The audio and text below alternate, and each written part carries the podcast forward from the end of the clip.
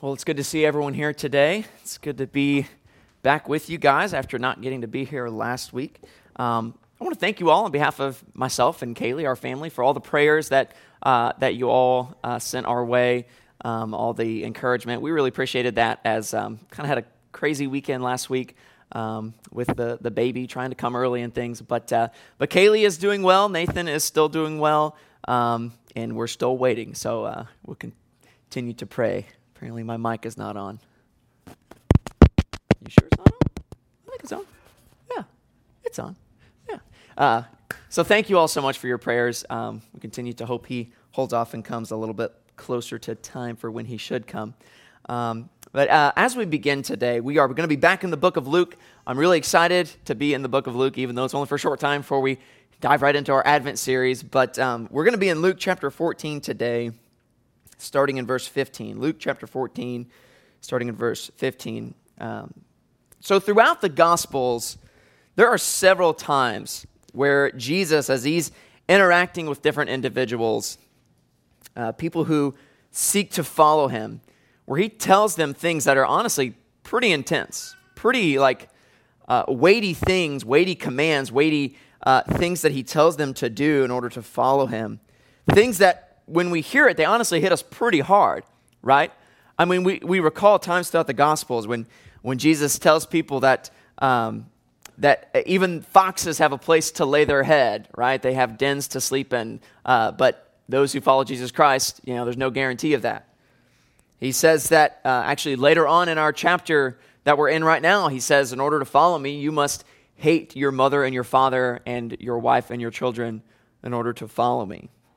He tells one rich man to sell all that he has and give it to the poor if he wants to follow Christ. He says to uh, all those who would seek to follow him to take up your cross, to, to die to yourself in order to follow me. Over and over again, Jesus says these kinds of things that just, when we hear them, they hit us so hard. He even says at one point uh, that we should eat his flesh and drink his blood, right? Such weighty, heavy things, and, and many times commands that just seem very strong. Very strong. And there are a lot of people that are put off by these things, that are put off by these commands, put off by these expectations, put off by the cost of following Jesus Christ. Yet some remained, and to this day, some remain and continue to follow him despite these commands, despite these dramatic statements that Jesus makes. And the question has to be asked why is that? Why, did, why would anyone hearing what Jesus says to, to different people, such as sell everything that you have, hate your father and mother, don't expect to have a pillow to lay your head on, all of these things, yet people still follow Jesus. Why? The answer is that because Jesus is far more valuable than anything else that we could have here on this earth. Jesus is far more valuable than anything that we own, far more valuable than anything we could aspire to, even more valuable than the love that we share with our families. Christ is worth more than that. He is, uh, as the, the parable suggests, a pearl of great price. Like the man who, who finds a treasure buried in the field, and in his joy, what does he do? He goes and he sells all that he has in order to buy that field, right? Because he knows the treasure, the, the quality of what is there, is far more valuable than anything he has. So, for this reason, when we see Jesus making such great statements and, and hard statements and challenging statements of, of those who choose to follow him, even promises of persecution, yet people still follow him because he is worthy. He is far more valuable than anything else in this world.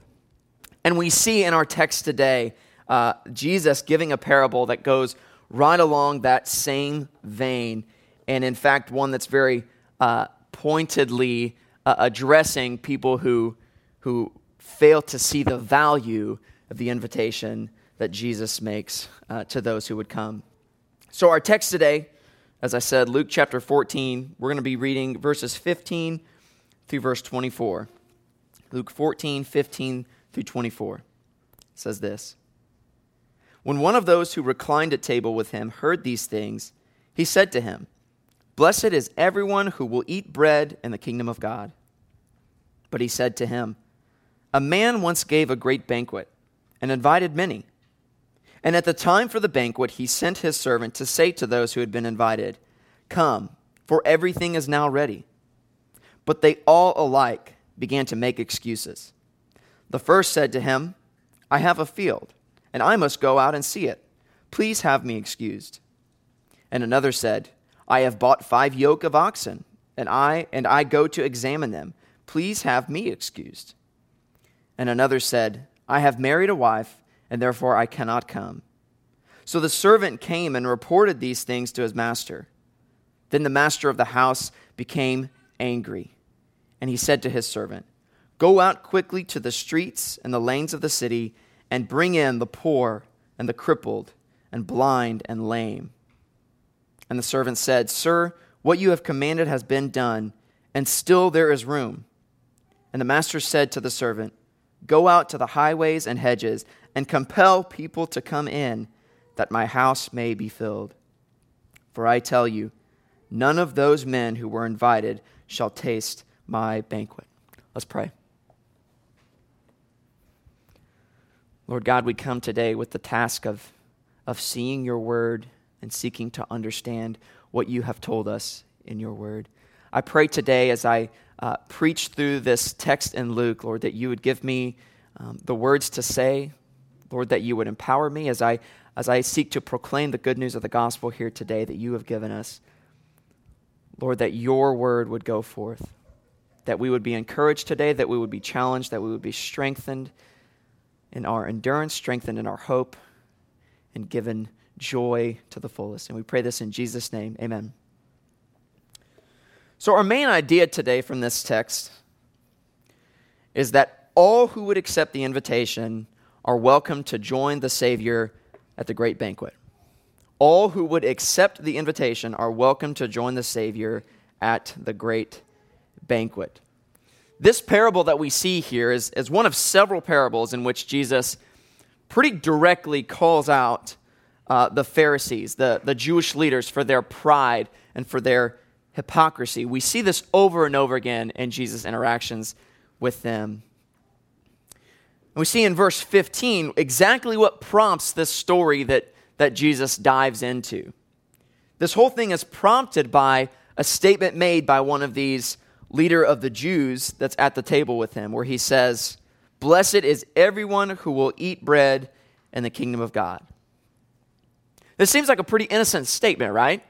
That this Pharisee makes, that this Jewish leader makes. It seems pretty innocent, and in fact, I, I would dare say that it is a true statement. That anyone who eats bread in the kingdom of God is truly blessed. But Jesus recognized something in this statement that was indicative of the Jewish leaders that he was eating with.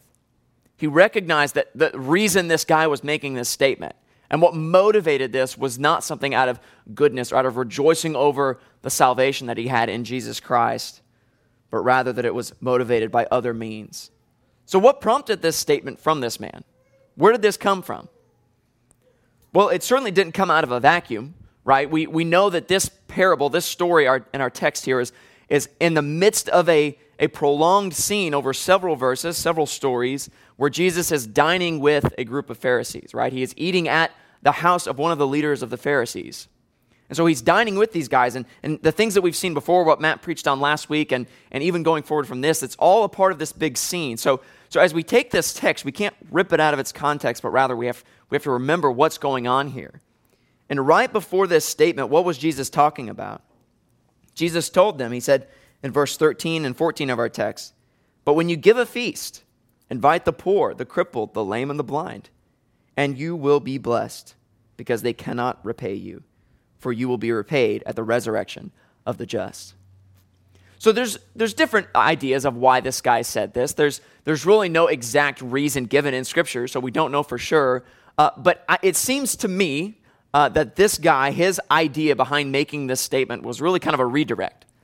I think it was an attempt to change the subject from, from what Jesus was talking about, which was caring for the poor, right? And inviting, when you have a banquet or feast, inviting the poor, the weak, the crippled, the lame, all the people that they did not want to associate with. He said, invite those people when you have a banquet. And like us today, I mean, this talking about these kinds of things that we know are hard, we tend to want to shy away from those things. And I think that's what's going on here. This Jewish leader, he's like, I'm just going to try and change the subject. And he makes this, this statement that seems like, oh, okay, yeah, but, you know, blessed are all of those of us who are going to eat bread in the kingdom of heaven. Like, oh, speaking of feasting, uh, what about when we get to heaven? Well, and we'll eat that feast, right? It's like a, a, an attempt to try and change the subject away from this awkward and, and uncomfortable topic that Jesus is addressing. And I'm pretty sure this is what he's doing because I'm, I'm guilty of, of having done this myself. We used to do this all the time with professors uh, in college. It was kind of a game to see how much we could get them off track from what they're actually talking about and like talking about something else that has nothing to do with anything. And it almost became like a game. And there were some professors that were really easy to do that with, right? You could just throw out some random topic and they would just go on a tangent about that, right? I think that's what was going on here. I think this guy really did not like all this talk about caring for the poor, inviting them to come and dine with you. But frankly, it didn't really work out very well for him, right? Jesus saw right through what he was doing. He saw right through him to his heart, to his pride, his arrogance.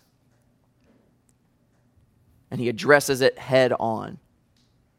So let's make our way through this passage. We see, first of all, as we, as we look at verses 15 through 17, as Jesus is telling this parable, we see, first of all, the honor of the invitation that's made. In verses 15 through 17, he says this When one of those who reclined at table with him heard these things, he said to him, Blessed is everyone who will eat bread in the kingdom of God. But he said to him, A man once gave a great banquet and invited many. And at the time for the banquet, he sent his servant to say to those who had been invited, Come, for everything is now ready.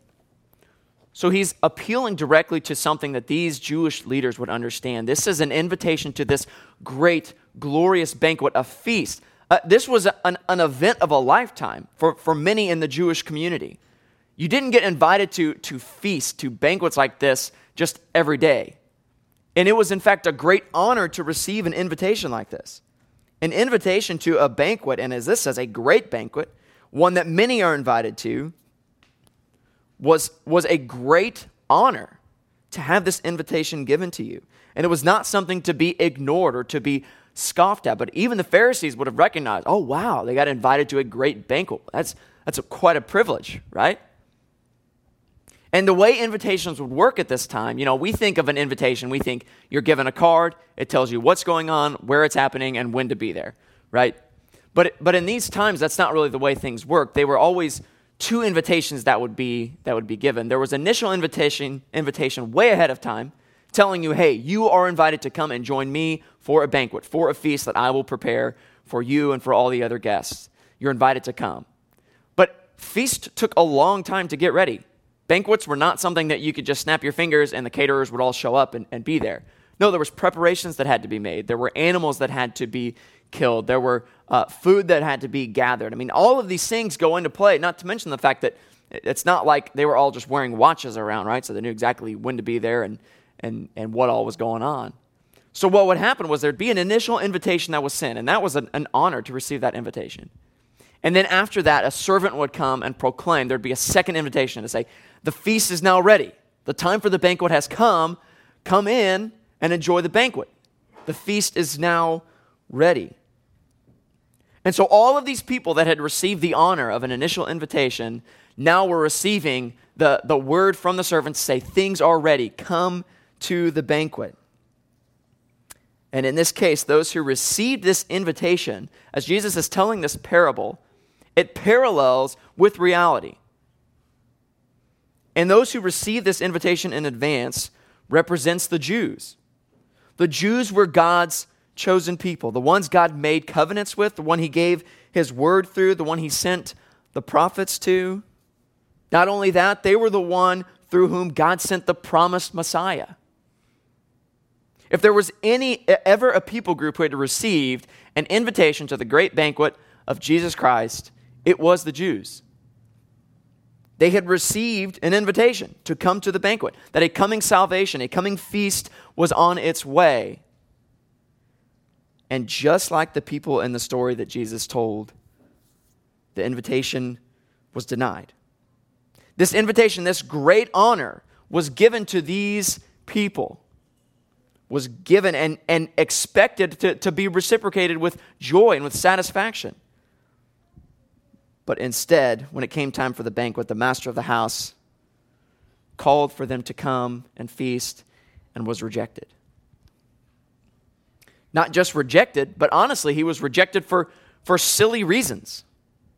Point number two was that the invitation was rejected for silly things. We see in verses 18 through 20, it says in verse 18 that they all alike began to make excuses. Every single one who had received an invitation to come to this feast, and we are told that the invitation went out to many. It says that he invited many to this great banquet.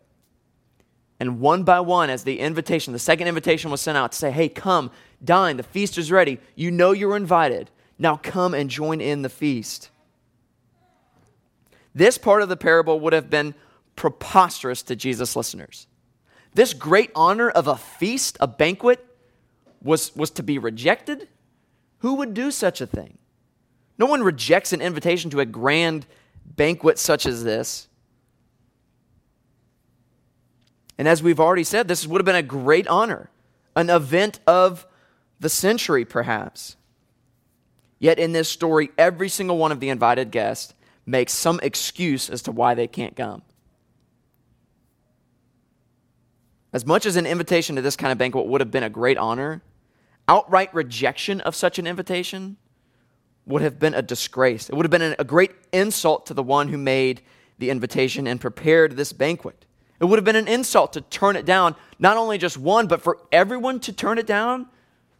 After all the preparation had been made, the invitations had been sent, the food was now ready, and they said, Nope, not to come. But especially for the reasons they gave, these lame reasons that these people gave not to come to this banquet. Look at the first one, for example. He says, I've bought a field and I must go see it. This, to me, is probably the lamest excuse of the three given. He literally says, I've got this piece of ground and I have to go look at it right away. So apparently can't wait until tomorrow. And it might not be there tomorrow, right? So I've got to go look at this right away. I can't come to the banquet. I'm sorry. That's a lame excuse. We might be tempted to think, right, that there was some sort of uh, ancient ritual of, of a necessity to go and view land that you have just recently bought, or maybe there's something culturally going on here that we don't understand. No, as far as I know, there's no such thing. The, he just said, Nope, I want to go look at this land. I'm not going to come to your feast. It's just a lame excuse. That's all it is. The next excuse is just as lame. He says, I have bought five yoke of oxen, and I must go examine them. Please have me excused. Again, like, first of all, if you've just bought five yoke of oxen, you're probably pretty well off. One of your servants can't go and examine your oxen for you? Are the oxen going to change overnight to where they're not going to look the way they look now? Didn't you examine them before you bought them? Like, what is going on here? Why would you not come to this feast to go look at oxen? Finally, the third excuse, which perhaps seems like it has some credibility at least, but still falls short. What does he say? He says, I have married, and therefore I cannot come. I have married a wife, therefore I cannot come. And this seems like it has some credibility at first, right? For those of us who are married, we know eh, sometimes things can come up. Maybe she, wants to hang out tonight, or something good on Netflix for us to watch, or something. I don't know. But, but honestly, is this a good excuse? No. No, especially when you consider the way women were commonly viewed by the Pharisees. The Pharisees listening to this story would have probably lost their minds at this point. You mean this person's not going to go to this banquet because of a woman? Some woman has told him he can't go to this banquet? Do you know what Pharisees would pray relatively commonly when they would pray to God and thank Him? It was not uncommon for a Pharisee to thank God in their prayer Lord, I thank you that I am not a Gentile or a woman. This is how they viewed women. Women had very little value to these Jewish leaders. And now you're telling me this man is not going to go to a banquet because his wife says he can't? Come on. These were all terrible excuses. These are excuses that barely would have been acceptable today right? If you invited people to your house, I mean, we don't even live in a, an honor culture the way they did. But, but if you invite someone over to your house for a meal, 10 people, and they all give you excuses like these, I've got to go look at oxen. What? I just bought a car. I got to go check it out, right? My wife doesn't want to come. Like, come on. And you're left high and dry with 10 pizzas that you ordered, right? We, we can feel the weight of that at least a little bit. How much more in a culture like this that was built around honor? And the master of the house wasn't having it. He was furious. He said, Fine, you don't want to come to my banquet? I'll invite someone else. Forget you, is what he says. So, point number three, and an invitation is an invitation to those considered unworthy. We see he's like, if you won't come to my banquet, then I will find people who will. In verse 21, who does he send word to?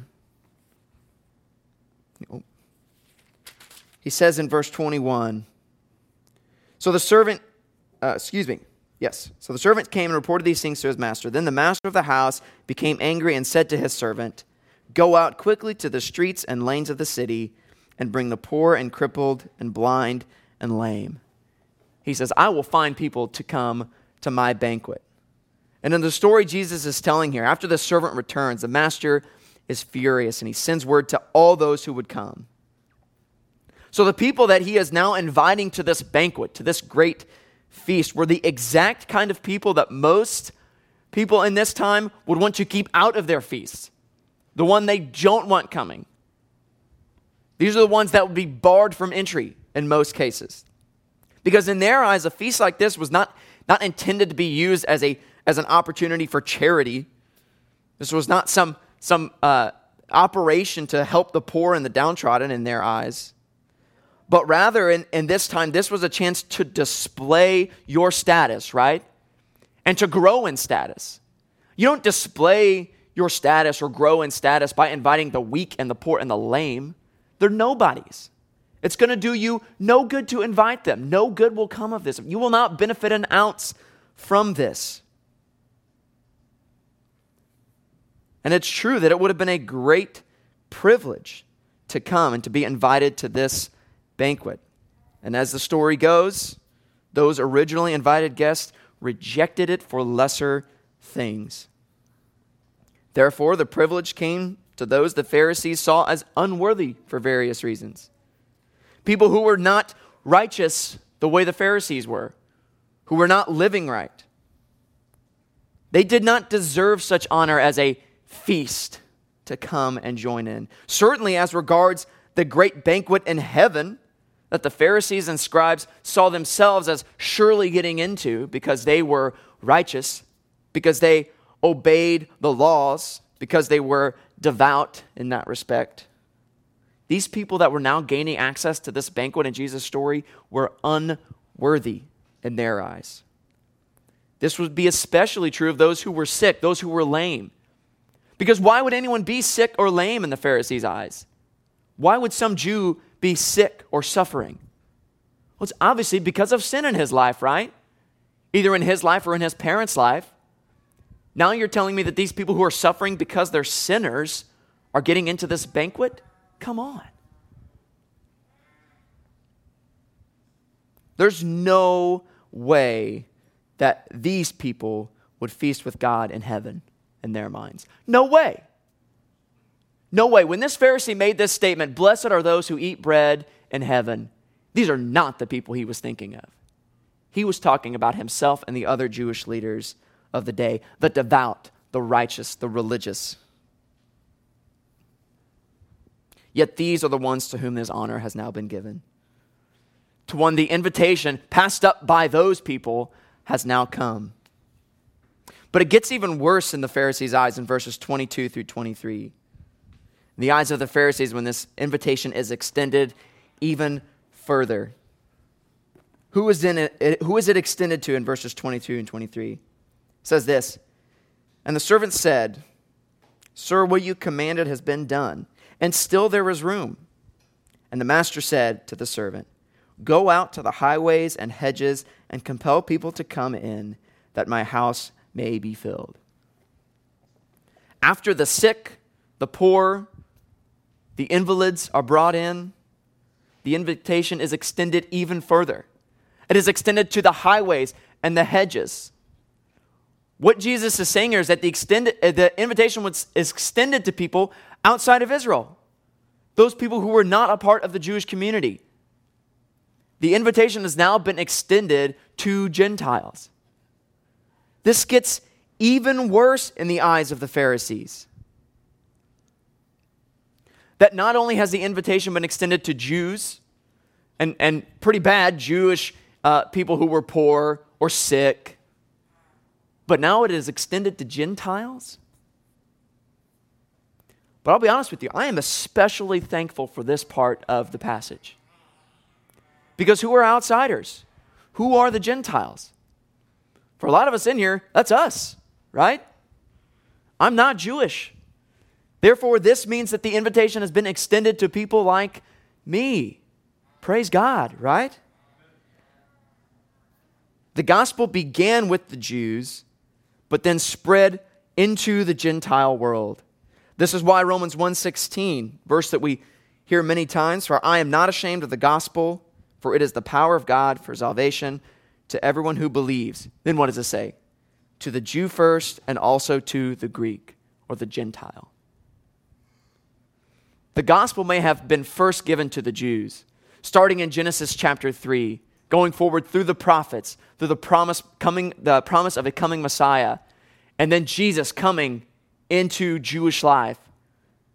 But it has now been extended to all the world, Gentiles and Jews alike. This is good news for us, right? But once again, for the Pharisees, this would have caused them to be beside themselves. The fact that a Jewish man would throw a great feast, a great banquet, and invite these unclean Gentiles to come in and to eat with him, thereby defiling him, defiling his house, no way, no way this would happen. Why would he do this? Why would he invite all of these sick, these poor, these lame, and now Gentiles, the outsiders, the unclean? Why would he do this? Well, the answer is given at the end that his house may be filled. The master of the house was not going to be disgraced by creating this feast, preparing this banquet, and having no one there to partake, no one coming to dine with him. So he invited any who would come. He invited these people knowing that they would come. Point number five is that those first invited are now excluded. We see at the end of this section, he says, verse 24, I tell you, none of those men who were invited shall taste my banquet. As we think about the immediate context of this passage, we realize the connection that Jesus is making between the originally invited guests and the Jewish leaders, right? And it might cause us to think, well, therefore, no Jews are going to be saved, right?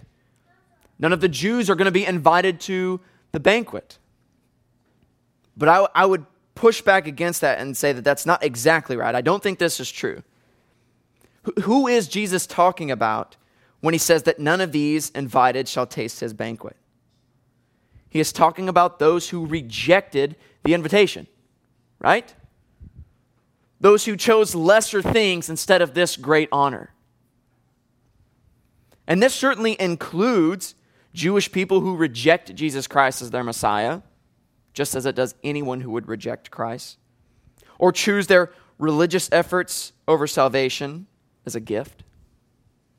Certainly, they have rejected that invitation to the feast. However, this verse would also include anyone who rejects the gospel for any false religious system or some earthly satisfaction that pales in comparison to Christ.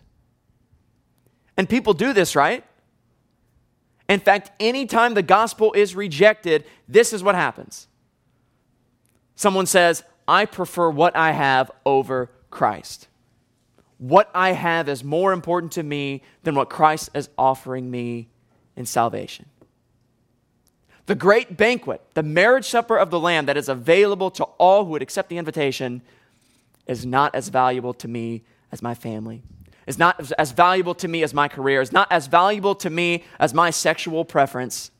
Whatever the case may be, anytime the gospel is rejected, it is because they are rejecting Christ for something lesser.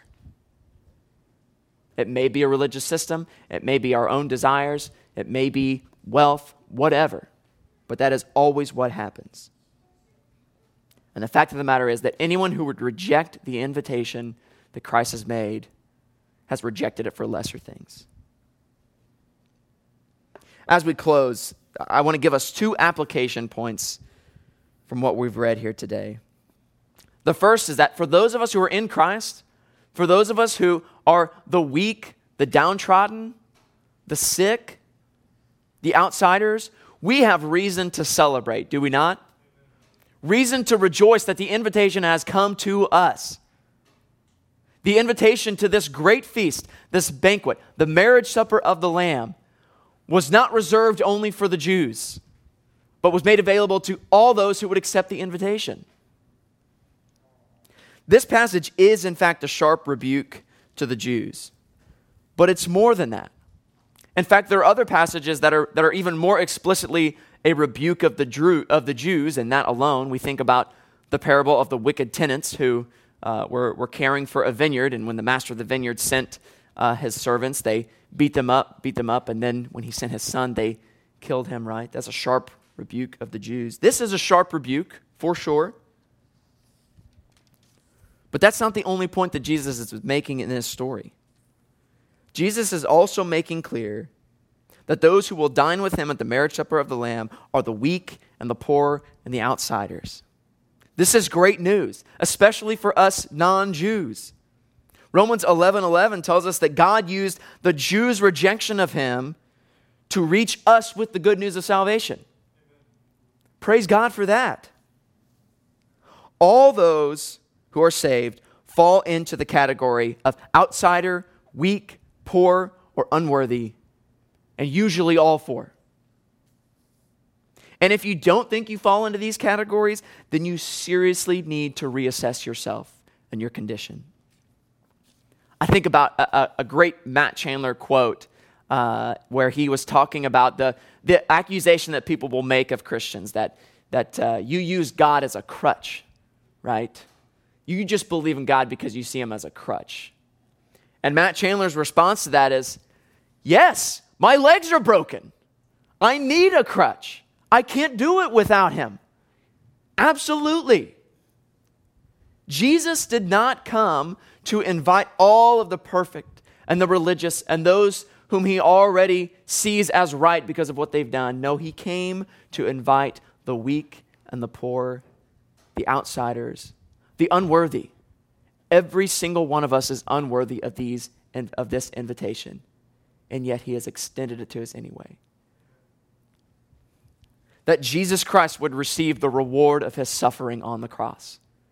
God has extended this offer of salvation to all those who would believe, all those who are weak, all those who are unworthy. So, church, celebrate in that fact today. But also, we, should, we are called to reach the unworthy.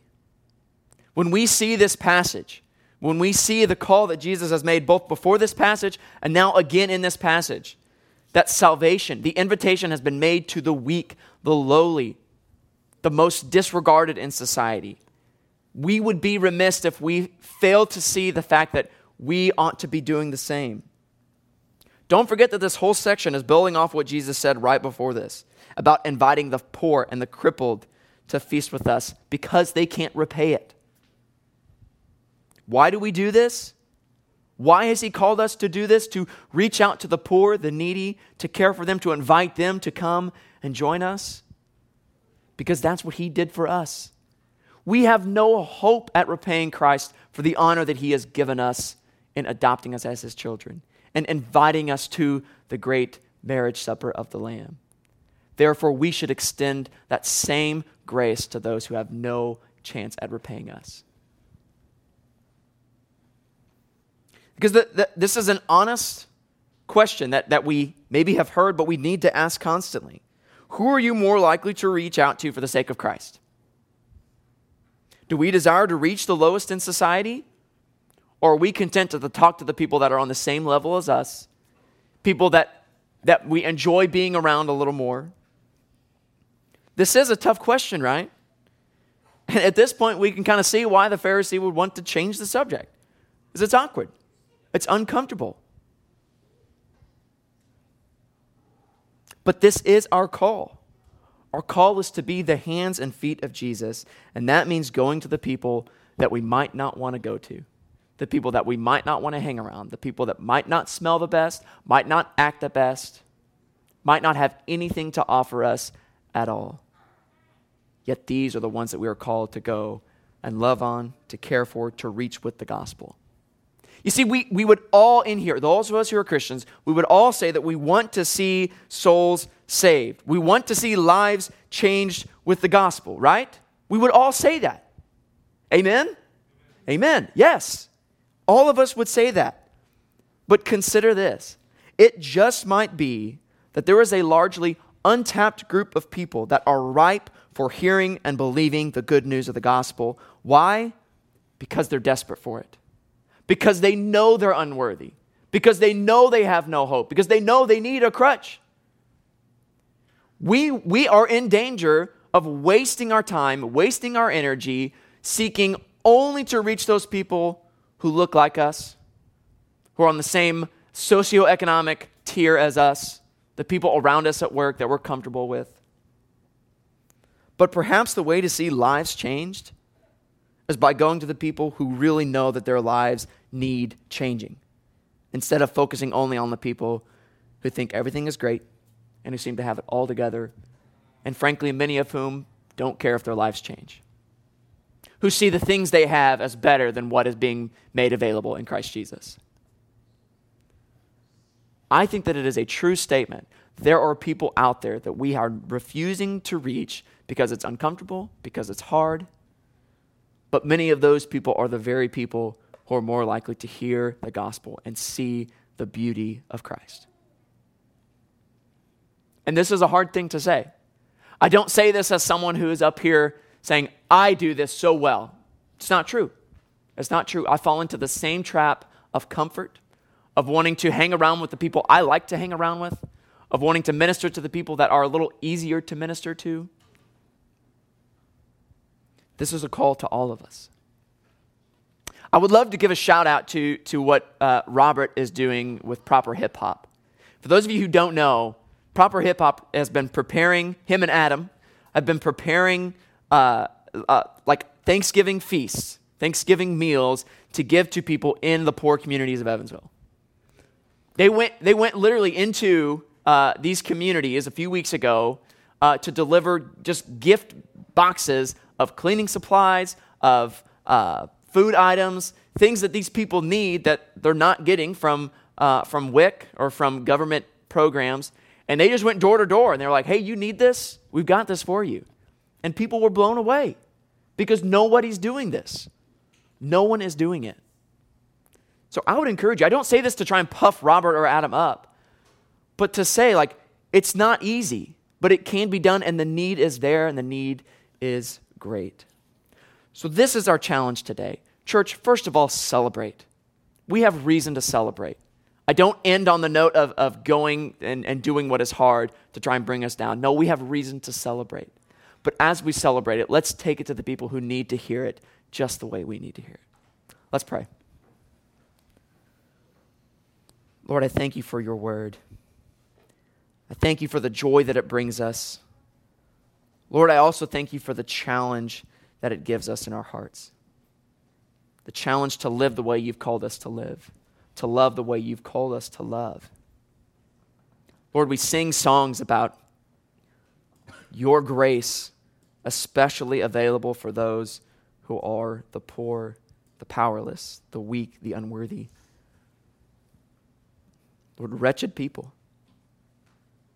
And yet, Lord, we are so slow to identify the need to take that, that message of the gospel, the good news, to the people or who need to hear it most. I pray that you would forgive us, Lord, where we've fallen short in that way. Help us to do better. Not so we can earn favor before you, Lord, but that as your word says in, in 2 Corinthians, that as grace extends to more and more people, it will increase in thanksgiving to the glory of God. That is our hope. That is our, that is our call. Lord, I pray for this time as we take the Lord's Supper together, that we would be encouraged, strengthened by the gospel, seeing what it is that you have done for us in Christ Jesus and his blood shed on the cross for us. In Jesus' name, amen.